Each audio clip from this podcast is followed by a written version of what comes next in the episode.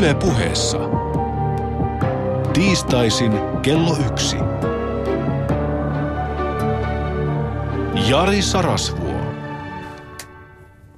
Voi rakas ystävä. Täällä on Jari Sarasvuo. Ei kenties se nöyrin palvelijasi, mutta ainakin asialleen omistautunut. Tänään on ateistilla tilaisuus tulla uskoon. Ja uskiksetkin saa mannaa sikäli mikäli oma maailmankuva on vielä jossakin määrin joustava. Sitten ratkotaan parisuhteen ongelmia. Se on kuitenkin koko tämän yhteiskunnan peruskivi. Ja ylipäänsä pohditaan rakkautta. Tuo voimista suurin. Se ainoa moraalinen imperatiivi, se käsky, mitä meidän on hyvä kaikkien seurata sen kummempia kyselemättä, vaikka siihen ei toki ihminen pysty. Tämän päivän teema on rakkaus. Mulla on karkeasti kolme osaa. Ensin pohditaan rakkauden olemusta, sen jälkeen puhun nopeasti rakkauden haavoista ja lopulta alamme treenata rakkauden dojolla, siis rakkauden treenisalilla. Tutkimme rakkautta neljän perussuhteen kautta ja pohdimme, mitä meidän on hyvä tietää ja tehdä, jotta tämä elämä voisi meitä palvella paremmin ja sitä kautta muita.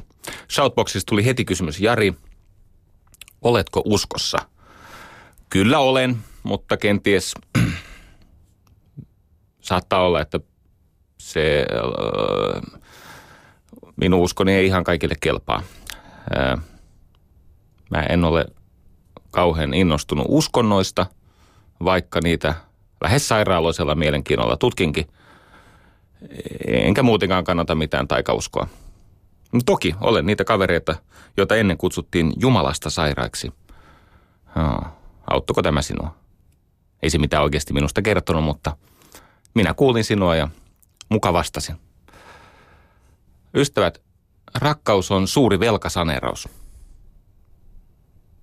Siis me olemme kaikki konkurssissa, rakkauden konkurssissa. Jos ajattelet niin kuin jokaisen meistä omasi tai minun tai kenen tahansa tämmöistä emotionaalista ja moraalista tasetta, niin velkojen määrä ylittää niin rajusti oman pääoman, että homma on ajat sitten luiskahtanut selvitystilaan ja toimintaa jatketaan hallituksen henkilökohtaisella vastuulla. Tämä, että rakkaus on suuri velkasaneraus, miten sen nyt voisi avata? No mä annan esimerkin.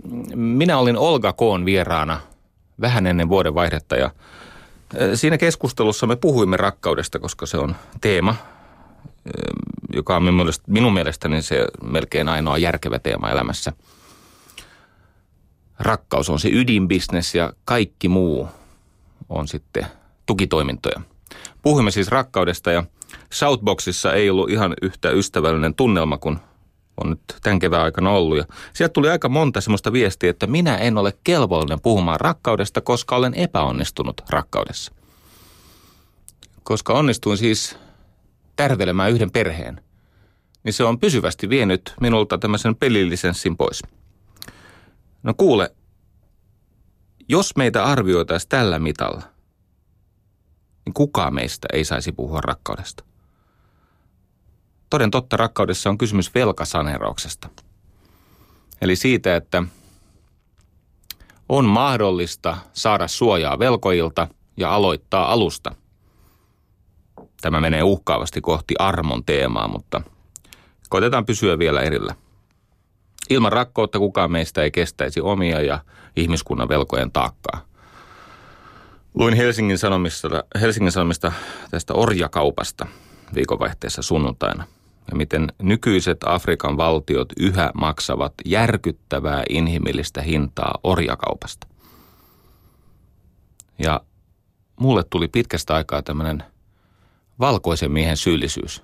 Yhtäkkiä sain itseni kiinni siitä, että murehdin satoja vuosia sitten tehtyjä rikoksia ja tunsin henkilökohtaista taakkaa, häpeää siitä, mitä on tapahtunut.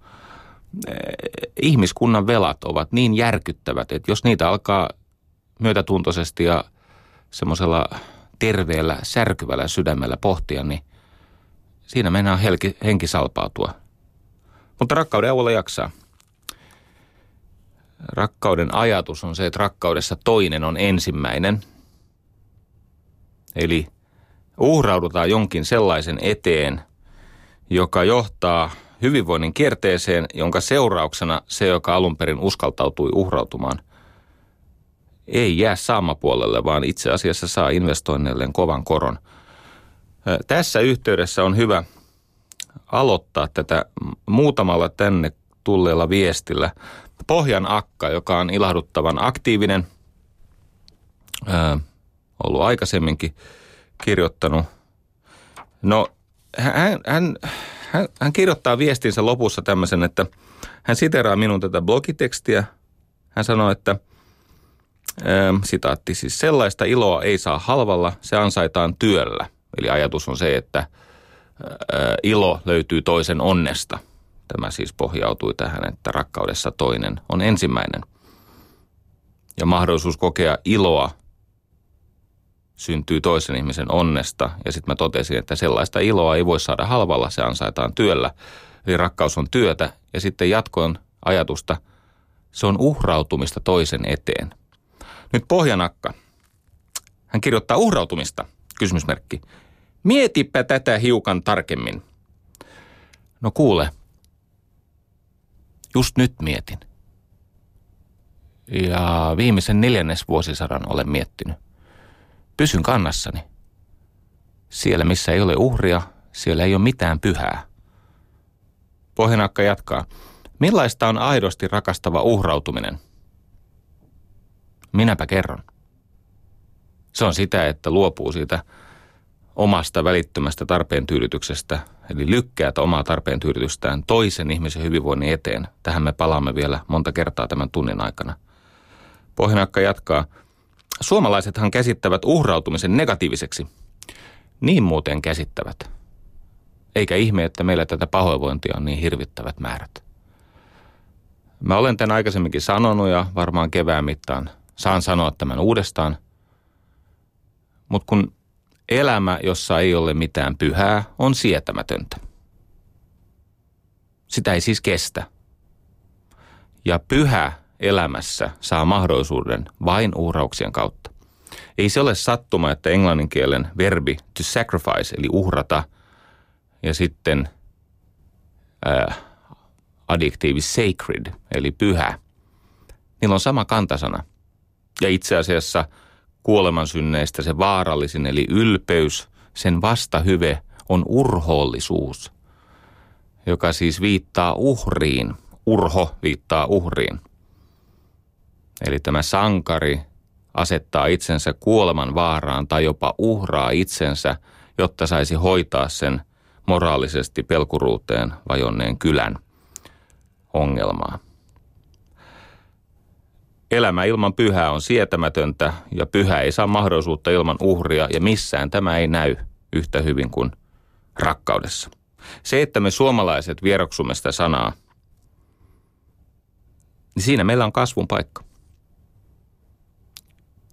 Emme me voi antaa systeemin tehdä kaikkia inhimillisiä myötätuntoa vaativia uhrauksia.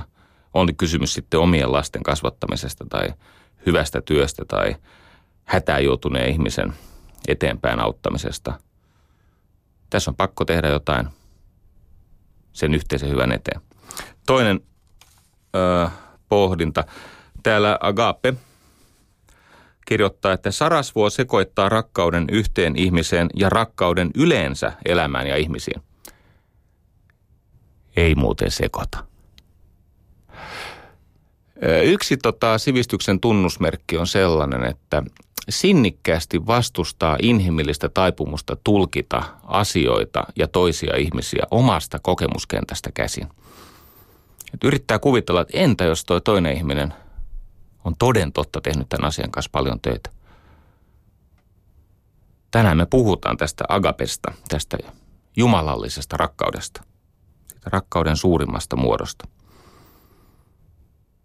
Tässä agape-nimimerkin Äkään muuten kirjoittako näillä nimimerkeillä. Se on oikeasti noloa. Sä oot hyvä ihminen, mä oon hyvä ihminen, meissä on puutteita. Minussa on isommat puutteet kuin sinussa ja sen takia mä oon täällä.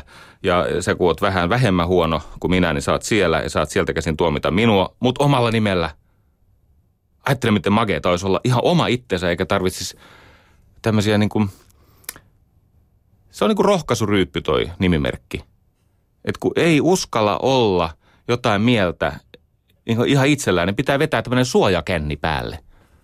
Siis nimimerkki on suojakänni. No mutta hän jatkaa. Sarasvuo, hänkin on biologian ja ylimainostetun parisuuden rakkauden vanki. Ai niin kuin ajatuksellisesti. Öö, ehkä. Mutta en ehkä siinä merkityksessä, kun, kun näet. Ja jos olet kuulolla, niin saat havaita, että näinhän tämä on. Rakkaudessa on siis kysymys paljon muusta kuin parisuuden rakkaudesta. Ja itse asiassa tehdään nyt alkuun tämmöinen sivistyksellinen jako, joka lähtee sieltä tietenkin antiikista, niin kuin niin monet asiat tässä länsimaisessa kulttuurissa. Sama ilmiö toki löytyy itämaisesta kulttuurista, mutta kun se on meille vieraampi, niin käytän tätä tuttua kehystä yhteisen, yhteisen tontin löytämiseksi. Siis alun perin rakkaudella on ollut kolme tasoa. On ollut tämä agape, eli tämä jumalallinen, pyyteetön, täysin epäitsekäs rakkaus. Se on siis tarkoittanut sitä lahjaa, jonka Jumala on antanut ihmiskunnalle, siis kyky rakastaa ilman vastavuoroisuusvelvoitetta. Agape, johon nimimerkkikin vetoaa. Sitten on semmoinen kuin filia. Filia on tämmöistä veljellistä rakkautta – Öö, sekin jakautuu kahtia ja ei tehdä tästä nyt liian vaikeaa, mutta yhtä kaikki niin se on, se on semmoista rakkautta, jossa öö, koetaan läheisyyden, öö, tuttavuuden, veljeyden kautta kiintymystä.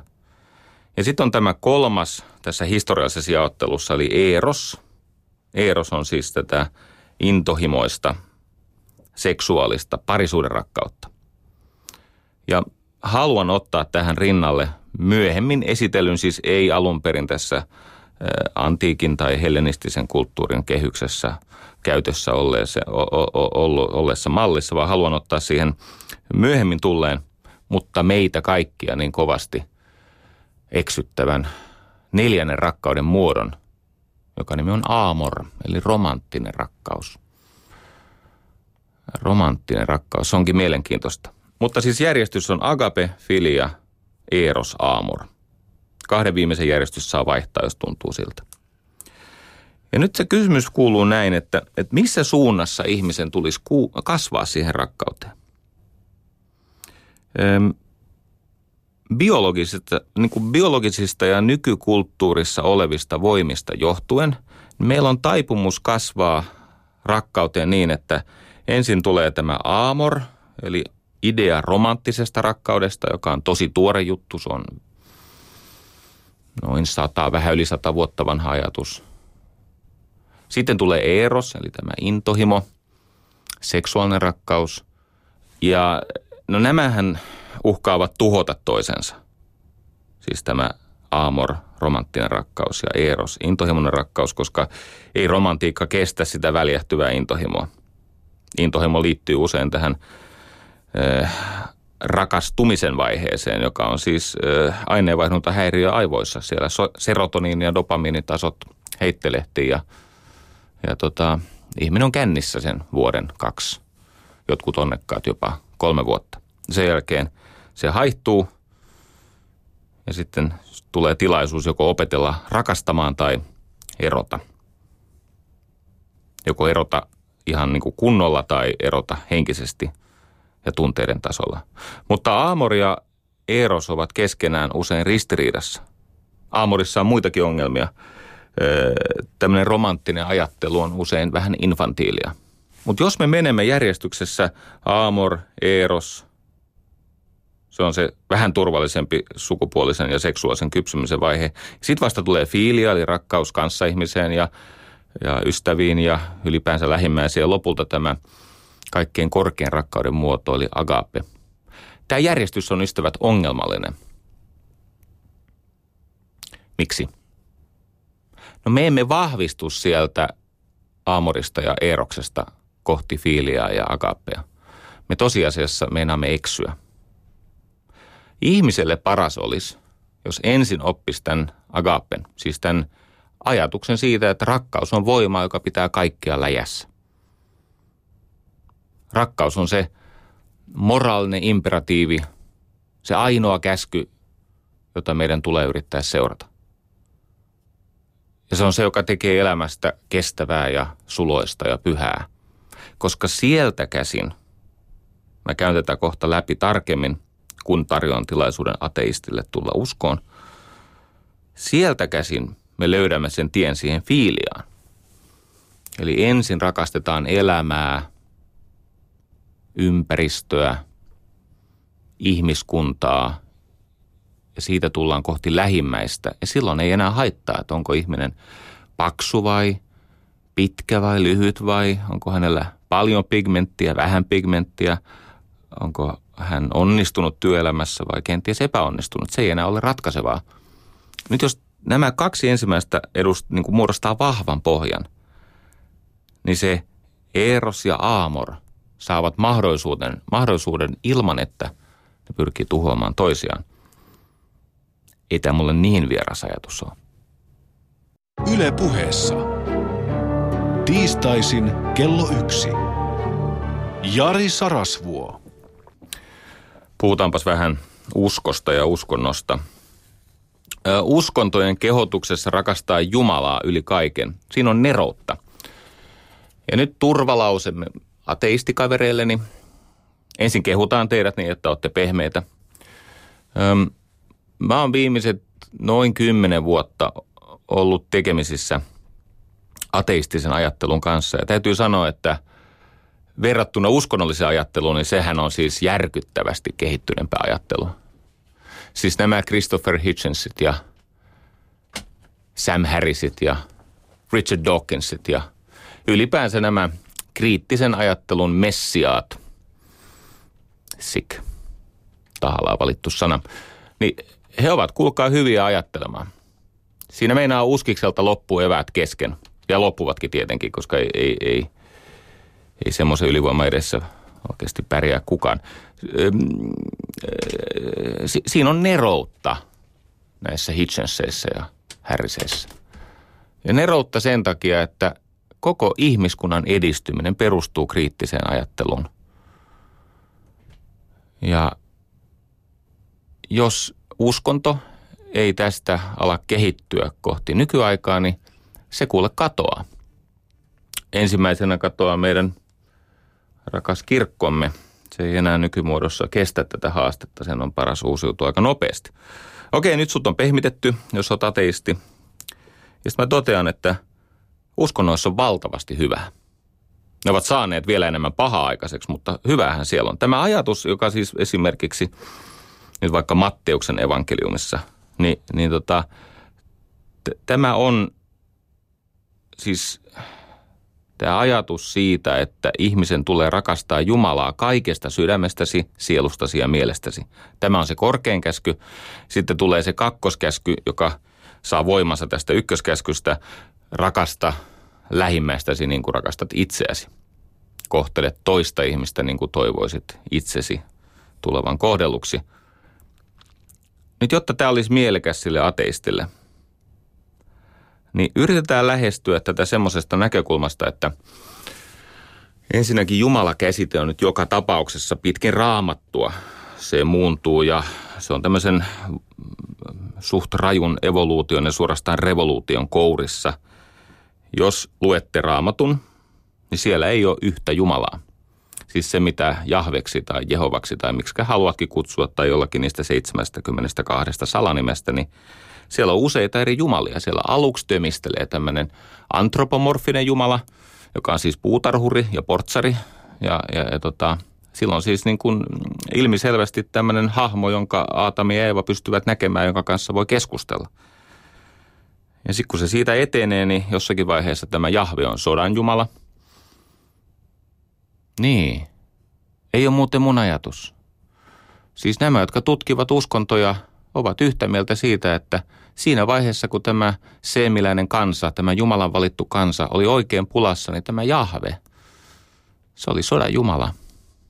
Sitten hän halusi siitä pois. No Jumalalla on kaiken näköisiä eh, ihmiseen kuuluvia piirteitä. Hän epäilee ja katuu ja kiukuttelee ja asettaa mahdottomia ehtoja. Jos vanha testamentti pitäisi tiivistää yhteen ainoaan lauseeseen, niin se saattaisi kuulua vaikka näin. Auttakaa nyt perkele mua pitämään omat lupaukseni teille. Se oli tämmöistä kaupankäyntiä. No ja otetaan tämä perkele pois, koska se oli siis taivaan potkut saanut toimitusjohtaja, tämä Lucifer. Muistatteko tämän? Osa muistaa. Siis tämä Lucifer, myöhemmin shaitan eli syyttäjä, siis perkele, diabolos kreikaksi. Niin se oli toden totta, se oli siis taivaan kakkosmies. Mutta sillä nousi kus päähän ja se pantiin viralta. Sai aikamoisen paketin, koska se oli tämmöinen spin-off. Siellä lähti iso joukko demoneita eli enkeleitä mukaan. Mä yritän jotenkin rämpiä takaisin kohti rakkautta. Todennäköisesti ei ole ihan helppo polku. Mutta siis vanha testamentti, siellä on kostava, ailahteleva, katuva, kiukutteleva Jumala, joka vaatii siltä valitulta kansalta, että auttakaa minua pitämään omat lupaukseni. Meno muuttuu siinä uudessa testamentissa, jos taas uuden testamentin – tiivistäisi yhteen ainoaseen ajatukseen tai käskyyn, niin sehän kuuluu näin. All you need is love, pa pa Kaikki, mitä tarvitset, on rakkaus. Miettikää mikä kehitys, siis Jumalan persoonassa. Ensin ollaan vihasia, katuvaisia, julmia, mahdottomia, sadistisia, kohtuuttomia. Ja ting! Tulee tämä Jesse, joka paitsi auttaa ihmiskuntaa irti synneistään, niin kyllä se silta kuulkaa sieltä Jumalasta kohti ihmistäkin vähän parani. Miten niin? Nyt meillä onkin Jumala, joka on rakkaus. All you need is love. Kestätkö, jos en laula uudestaan? Ja mä oon ajatellut näin. Tähän mennessä tämä ei ole, siis tähän mennessä täällä on joku sivistyspohja tällä lausutulla ajatuksella, mutta nyt tulee oma ajattelua. Entä jos se onkin niin, että joo, sanotaan, että Jumala on rakkaus.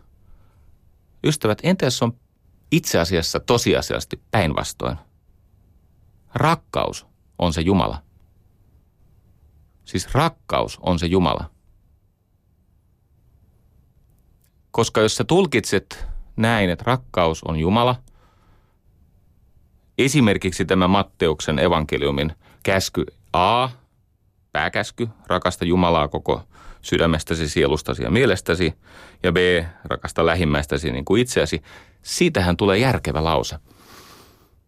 Jos opiskelee rakkautta, jos rakastaa sitä niin kuin rakkauden opiskelua, niin siitähän seuraa, että vahvistuu rakastamaan kanssakulkijaa, myös sitä vaikeaa ihmistä ja erilaista ja uhkaavaa ja jopa sellaista, joka haluaa jotain sun omaa.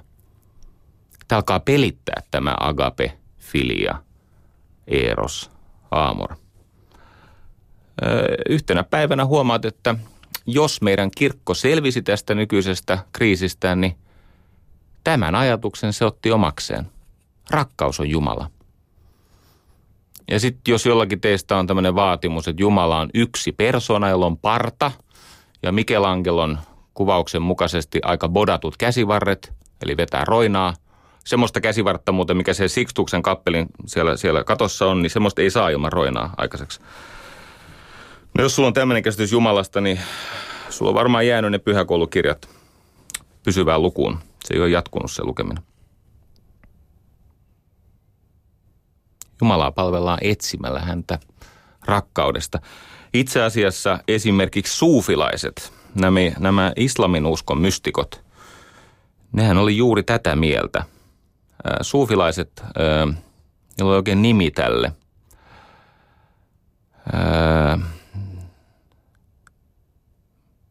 Se ajatus oli siis se, että, että tota, mikähän tämä arabiankielinen nimi olikaan, se on isk. Ajatus on se, että, että ihminen ilmentää Jumalan olemassaoloa harjoittamalla rakkauden tekoja ja tunnetta. Ja itse asiassa ei tämä niin kaukana siitä kristinuskon vastaavasta ajatuksesta ole. Musta tämä on kaunis. Suuri M. Scott Peck, joka on siis kirjoittanut kirjan The Road Less Traveled. Suomennettu rakkauden psykologia. Siitä on otettu uusi painos ja siitä on tehty parempi suomennos, kiitos tästä. Se on kirja, jota lukiessa meinaa väkisin tulla uskoon. Ja hän määritteli rakkauden näin. Hän sanoi, että rakkaus on halu ponnistella itsensä kasvattamiseksi, jotta saisi ravita toisen ihmisen hengellistä kasvua. Eli hän uskalsi sanoa hengellistä kasvua, koska kaikki todellisen hyvin, siis pysyvät hyvinvoinnin muodot, nehän tulee hengellisestä kasvusta. Myötätunto, kärsivällisyys, luottamus, lujuus, rakkaus, uteliaisuus. Se on hengellistä kasvua. M- miten muuten erotetaan hengellinen kasvu ja sitten joku muu kasvu? No hengellinen on jotain sellaista, jossa se ihmisen kokemus ei palaudu häneen itseensä. Se ei palaudu siis hänen omiin tunteisiinsa, omaan persoonaan, omaan tilanteeseen, omiin tarpeisiin, vaan hengellisyydessä tämä persona eli ego väistyy kokonaan. Siinä palvellaan sitä yhteistä hyvää, tätä agapea, eikö niin? Rakkaus. Jos rakkaus on sulle jotain sellaista, millä sä käyt kauppaan, niin eihän se ole rakkautta. Sä osaat vaan naamioida sen oman itsekään vaatimukseksi semmoiseen muotoon, jossa se on helpommin vastautettavissa. Mutta silloin kun rakkaus on pyyteetöntä, eli se on verbi, eli ilmenee tekoina, ja sen lisäksi se on muodoltaan sellainen, että sä et mieti, että mitä minä tästä saan. Jos muistatte. Tämä muuten menee hämmästyttävän tota, raamattukeskeiseksi, mutta siinä Paavalin ää, valituissa paloissa, korintolaiskirja muuten mitä ilmeisemmin on kokoelma useita eri kirjoittajia. Sitä kutsutaan synoptiseksi kirjeeksi. Sieltä vaan googlailemaan. Synoptinen. No yhtä kaikki niin tässä Paavalin nimin laitetussa antologiassa, niin siellä on hieno setti siitä rakkaudesta. Tämä ajatus, että vaikka puhuisin ihmisten ja enkelten kielellä, eli siis työntekijöiden ja konsulttien kielellä, mutta minulta puuttuisi rakkaus. Olisin vain, olisin vain kumiseva vaski ja helisevä symbaali ja powerpointteja esittävä johtaja. Se on just näin. Rakkaus on kärsivällinen. Se on lempeä. Ei kadehdi. Ei kersku. Ei pöyhkeile ei käyttäydy sopimattomasti, ei etsi omaa etuaan. Alkaako käydä selväksi? Siinä ei ole kysymys sinusta, sun tunteista, sun persoonasta, sun tilanteesta, sun tarpeista, vaan se on jotain suurempaa. Hei, Veikko kirjoittaa, että kauhistelin kolonialismia. Millä perustelet osakkuutesi talvivaaran kaivokseen ja kaivosbuumiin? Ha! nyt apua. Eikö, kuunnelkaas nyt, hei mä luen tämän Veikon jutun. Kauhistelit kolonialismia, en muista kertaakaan maininneeni sitä.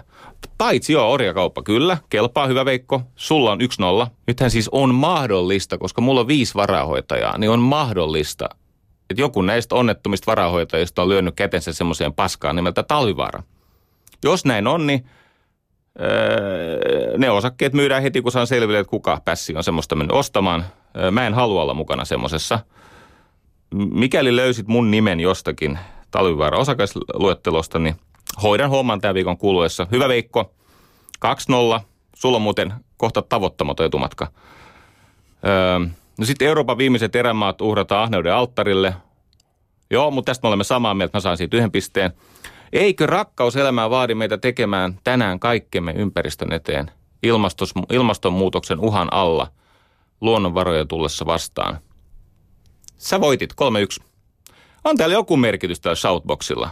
Tuli tuossa haukuttua oma esimiestä, mutta se taisi olla perusteltu. Joo. kolonialismi. Tota, sillä orjakaupalla mä kyllä viittasin vielä enemmän siihen, että nämä afrikkalaisethan myi toinen toisiaan orjiksi, kun mä sen luin sen kauhistuttavan kirjoituksen. Mutta tosi hyvä. Se, mitä mä yritin sanoa, on se, että kun rakkaus on halua ponnistella itsensä kasvattamiseksi, jotta voisi ravita toisen ihmisen, ja nyt ihminen on monikko. Se, siis myös tämä Veikon tarkoittama siis kaikki ihmiset ja luonto. Siis se ympäristö, missä me joka tapauksessa joudumme elämään, koska emme me täältä ihan kohtaa varusaluksella lähde. Niin se on ponnistelua itsensä kasvattamiseksi, jotta saisi ravita toisten hengellistä kasvua. M. Scott Peckillä on tämmöinen ajatus – Siinä on kolme sanaa. Siellä on kuri. Hän sanoo, että elämä ilman kuria ei voi olla säällistä elämää. Se ei ole hyvä elämä. Se hajoaa, siitä tulee sietämätöntä. Ja sitten hän pohtii, että hän esittelee ne neljä kurin muotoa, mitä mä en tässä esittele.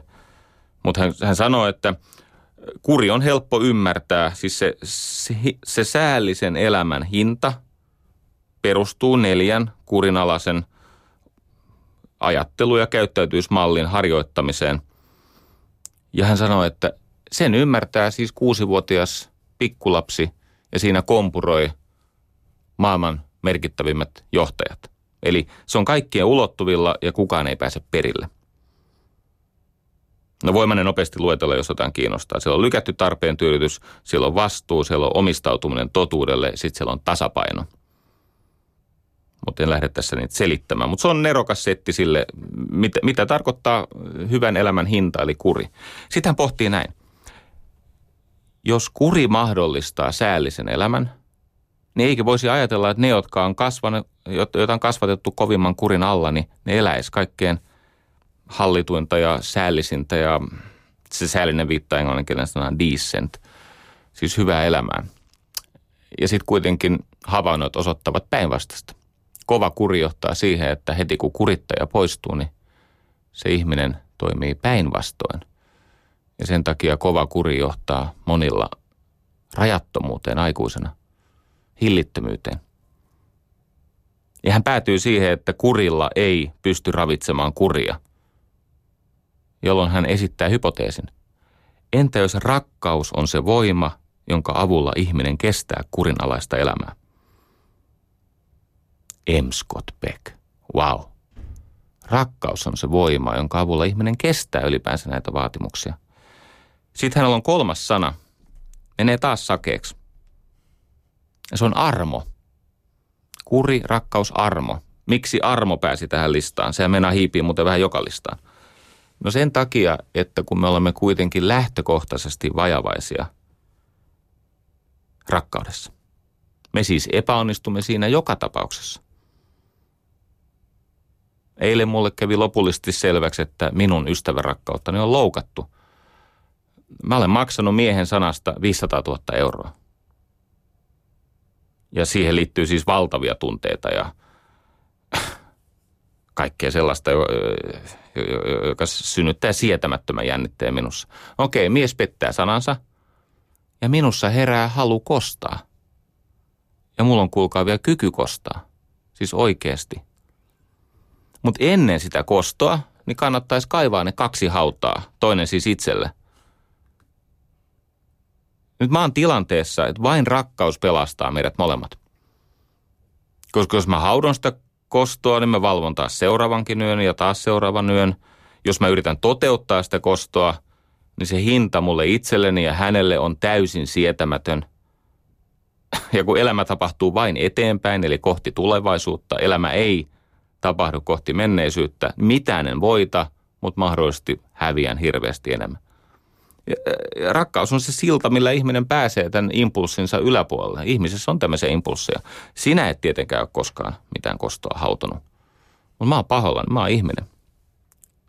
Rakkautta kun loukkaa, niin sen seuraava tunne on viha.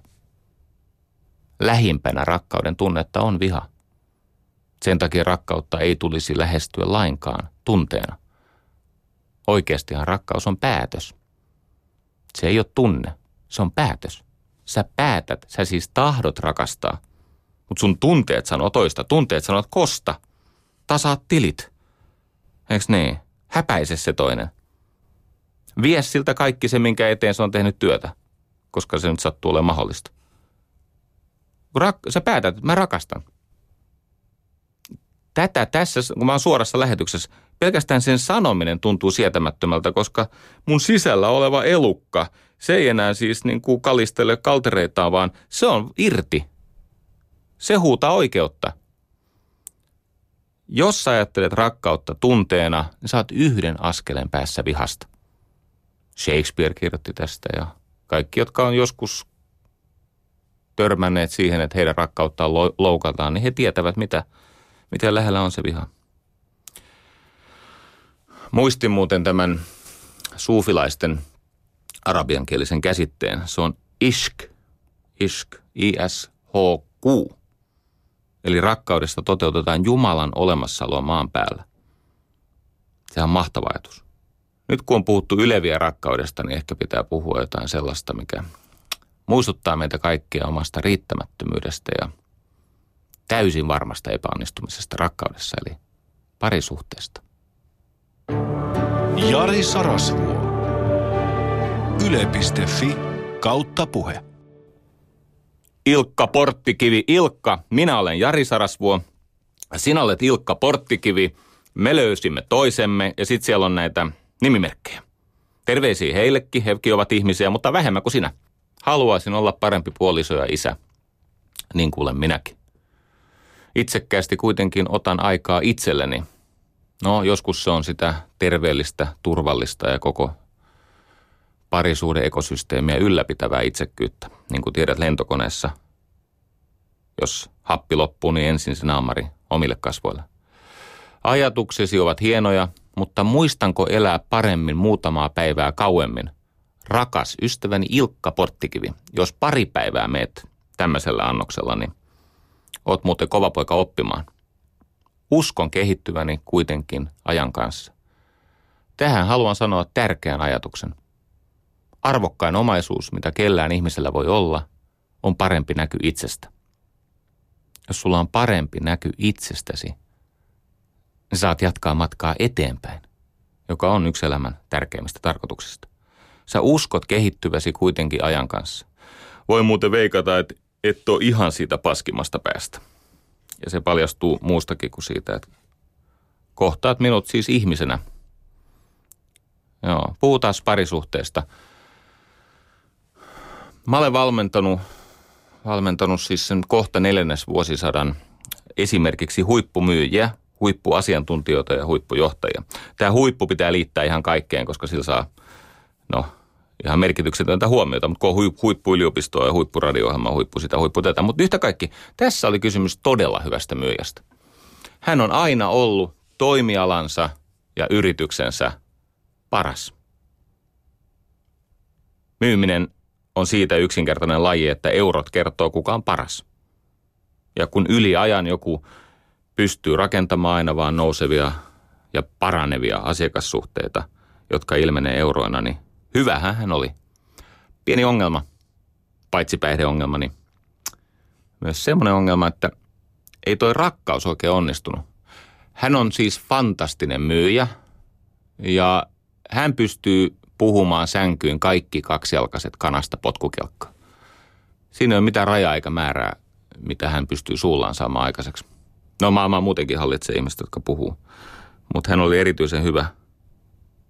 Kolmannen avioliiton aikana hän ilmoitti minulle, että hän ei enää halua erota. Hän on tarpeeksi käynyt vieraissa ja hän on tarpeeksi ajanut itsensä umpikujaan ja upoksi ja nyt rupeaa riittämään.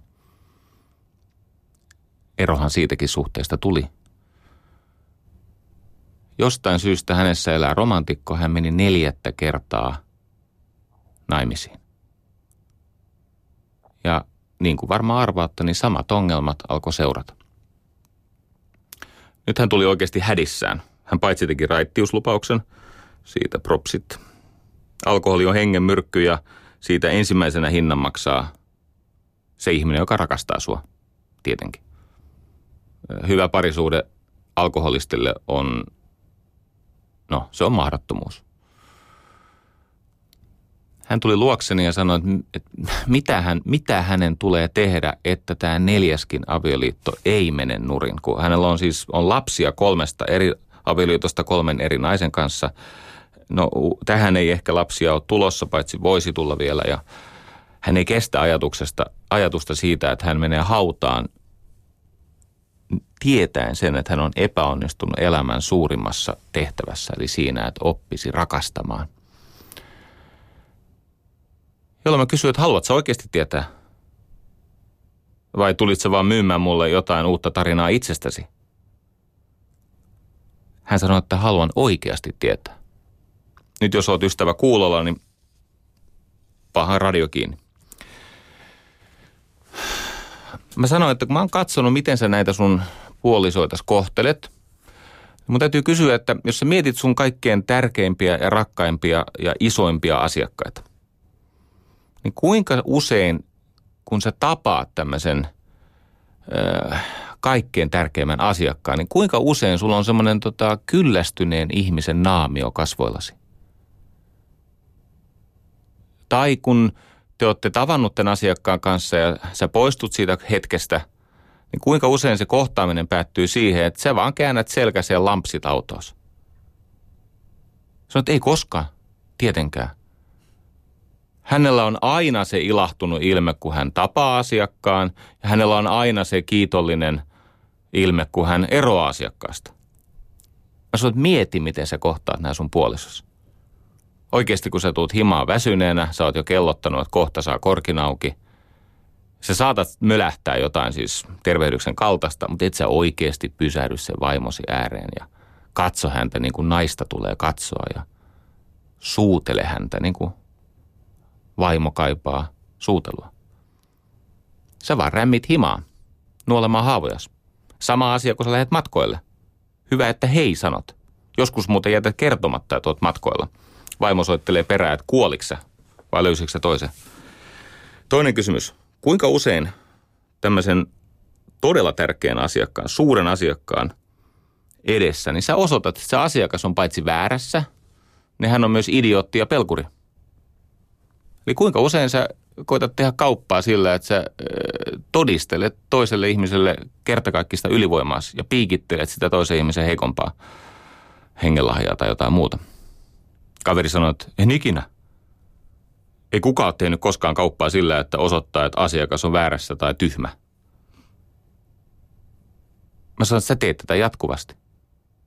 Ootko huomannut, että me ei olla kymmenen vuoteen tultu kylää teille? Kaksi vaimoa sitten. Se johtuu siitä, että teille kun käy kylässä, niin syntyy se sietämätön hetki, kun sä alat sättiä ja piikitellä ja nolata ja häpäistä sitä sun puolisoa. Että sä koskaan tekisi tätä asiakkaalle. Kuinka usein kun asiakas käyttäytyy huonosti tai rikkoo lupauksensa tai synnyttää jostain muusta syystä sulle pettymyksen, niin kuinka usein sä kostat sen asiakkaalle? Sanoin, en ikinä. Mä annan aina anteeksi. Asiakas saa parruttaa mua niin paljon kuin ikinä lystää. Minä nielen. No kielikuva oli vähän epäonnistunut, mutta ei se mitään. Tota, mä sanoin, että vaimolle sä kostat jokaisen, myös kuvitteellisen loukkauksen. Mitä mä koitan sanoa? Sun elämän ylivoimasti tärkein asiakas on sun puolisos.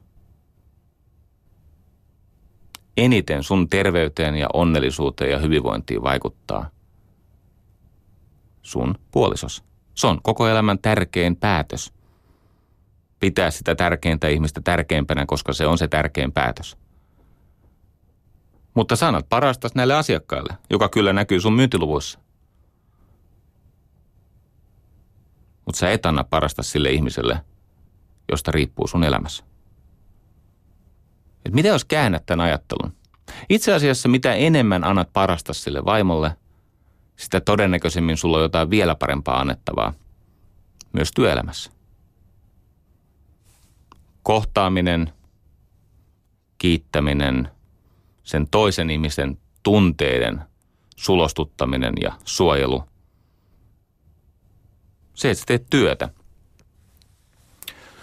Hän on ruotsinkielinen. Mä kysyin, että tiedätkö mistä tulee siis ruotsinkielinen sana kärlek? Sanoin, että ei hän tiedä.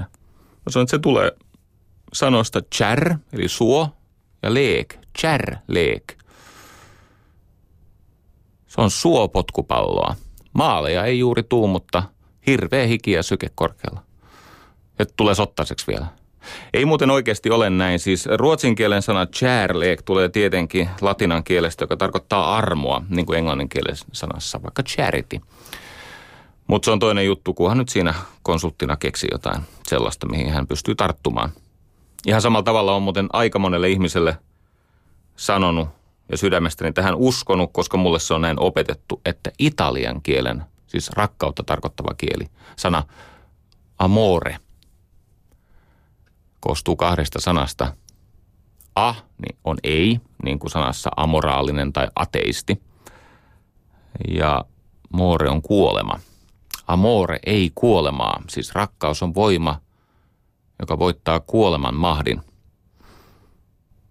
Lopulta tarkastin tämän sanan varsinaisen etymologian ja en mä kyllä ollut oikeassa, mutta se on niin hyvä tarina, että jos joku teistä nyt loukkaantuu sen takia, että mä oon kertonut teille vahingossa väärän tiedon, niin pitäkää kiinni siitä vanhasta. On parempi ajatella, että rakkaus tarkoittaa ei kuolemaa, vaikka siis ei varsinaisesti tarkoitakaan. Ja tässä huippumyyjässä ja hänen kohtalossaan, niin kyse oli siitä, että hän alkaa tehdä julmetusti työtä, niin kuin parhaan mahdollisen asiakkaan eteen tehdään työtä. Tämä on muuttanut hänen elämänsä. Tämä Thomas J. Urd määritteli sen agapen. Se on ihmisen tahdon alainen vastaus hyvinvoinnin edistämiseksi semmoisessa tilanteessa, jossa kohdataan jotain, mikä on aiheuttanut pahoinvointia. Hyvinvoinnilla kukistetaan pahoinvointi. Neroutta. Kertakaikkista neroutta. Tähän muuten pieni ärsytys väliin, kun mennään parisuhteiden siihen opetusosioon. On romanttisia avioliittoja, eli ihminen saa mennä naimisiin sellaisen ihmisen kanssa, johon on rakastunut. Ja on järjestettyjä avioliittoja, jossa idea on se, että sun rakastumisella ei ole oikein merkitystä, vaan suku päättää, kenen kanssa menet naimisiin. Sitten kun on tutkittu kiintymyssuhteita, siis mulla on tähän oikein lähdekki, Shiina Iyengar, mahtava sokea tiedennainen.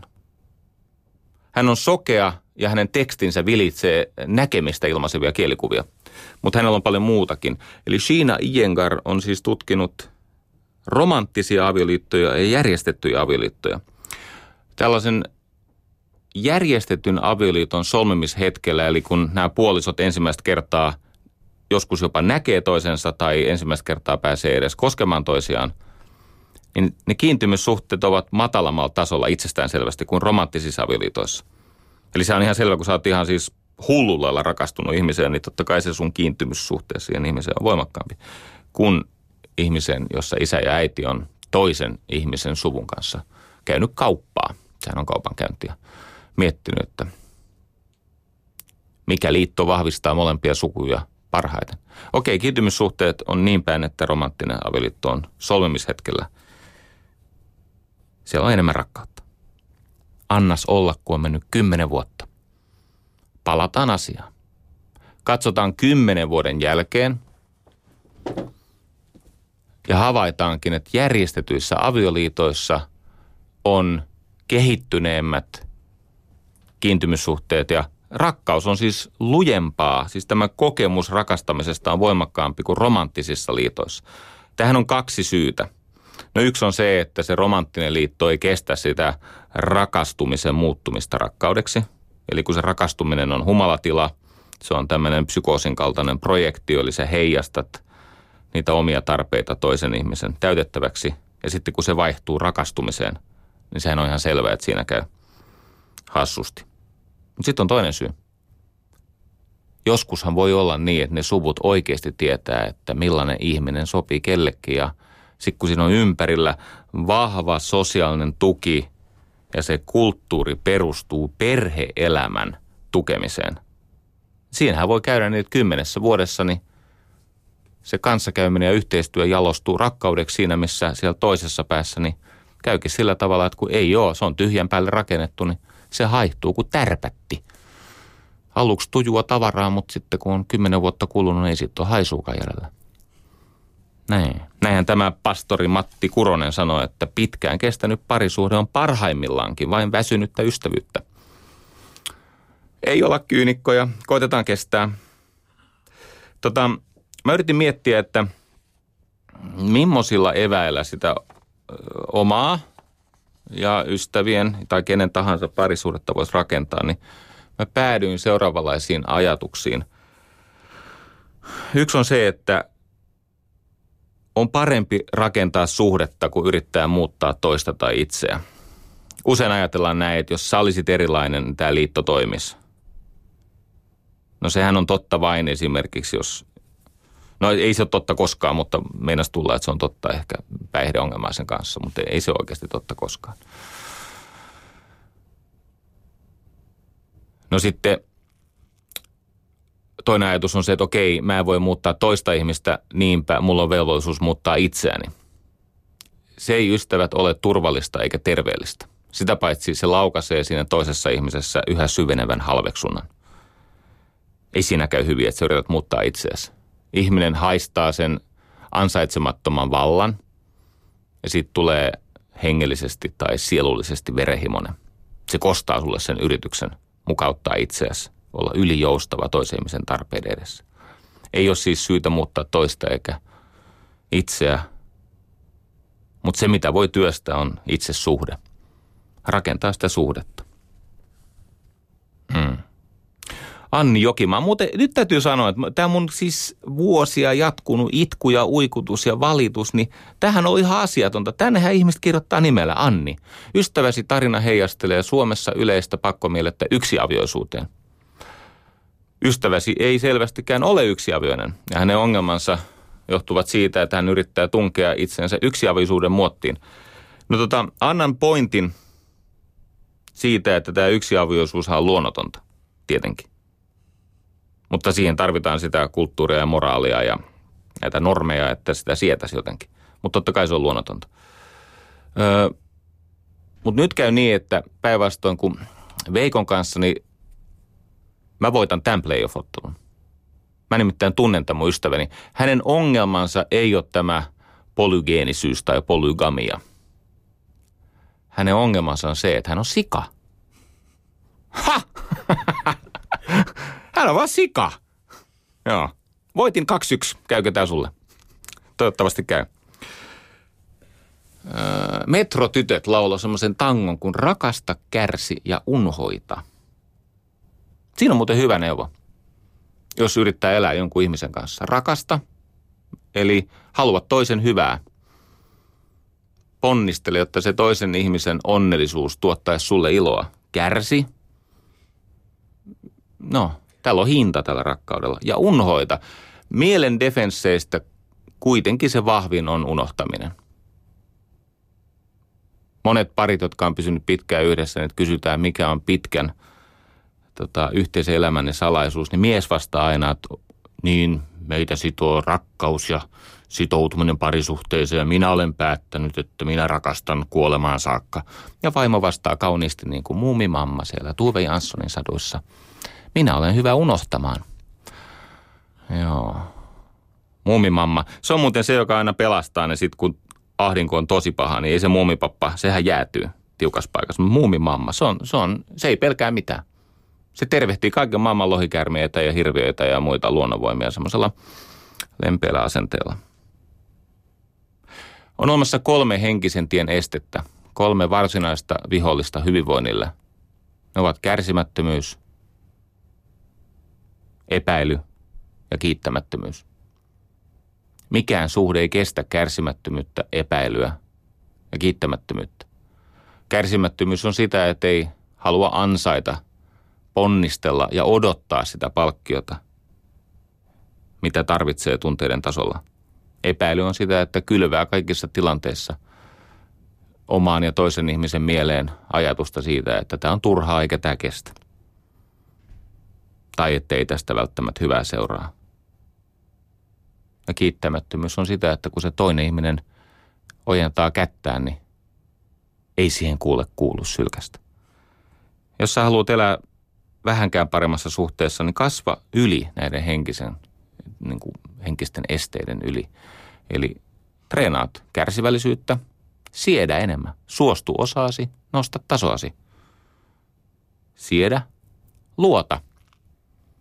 Siinä ihmisessä on enemmän hyvää kuin heikkona hetkenä haluaa nähdä. Ja kiitä.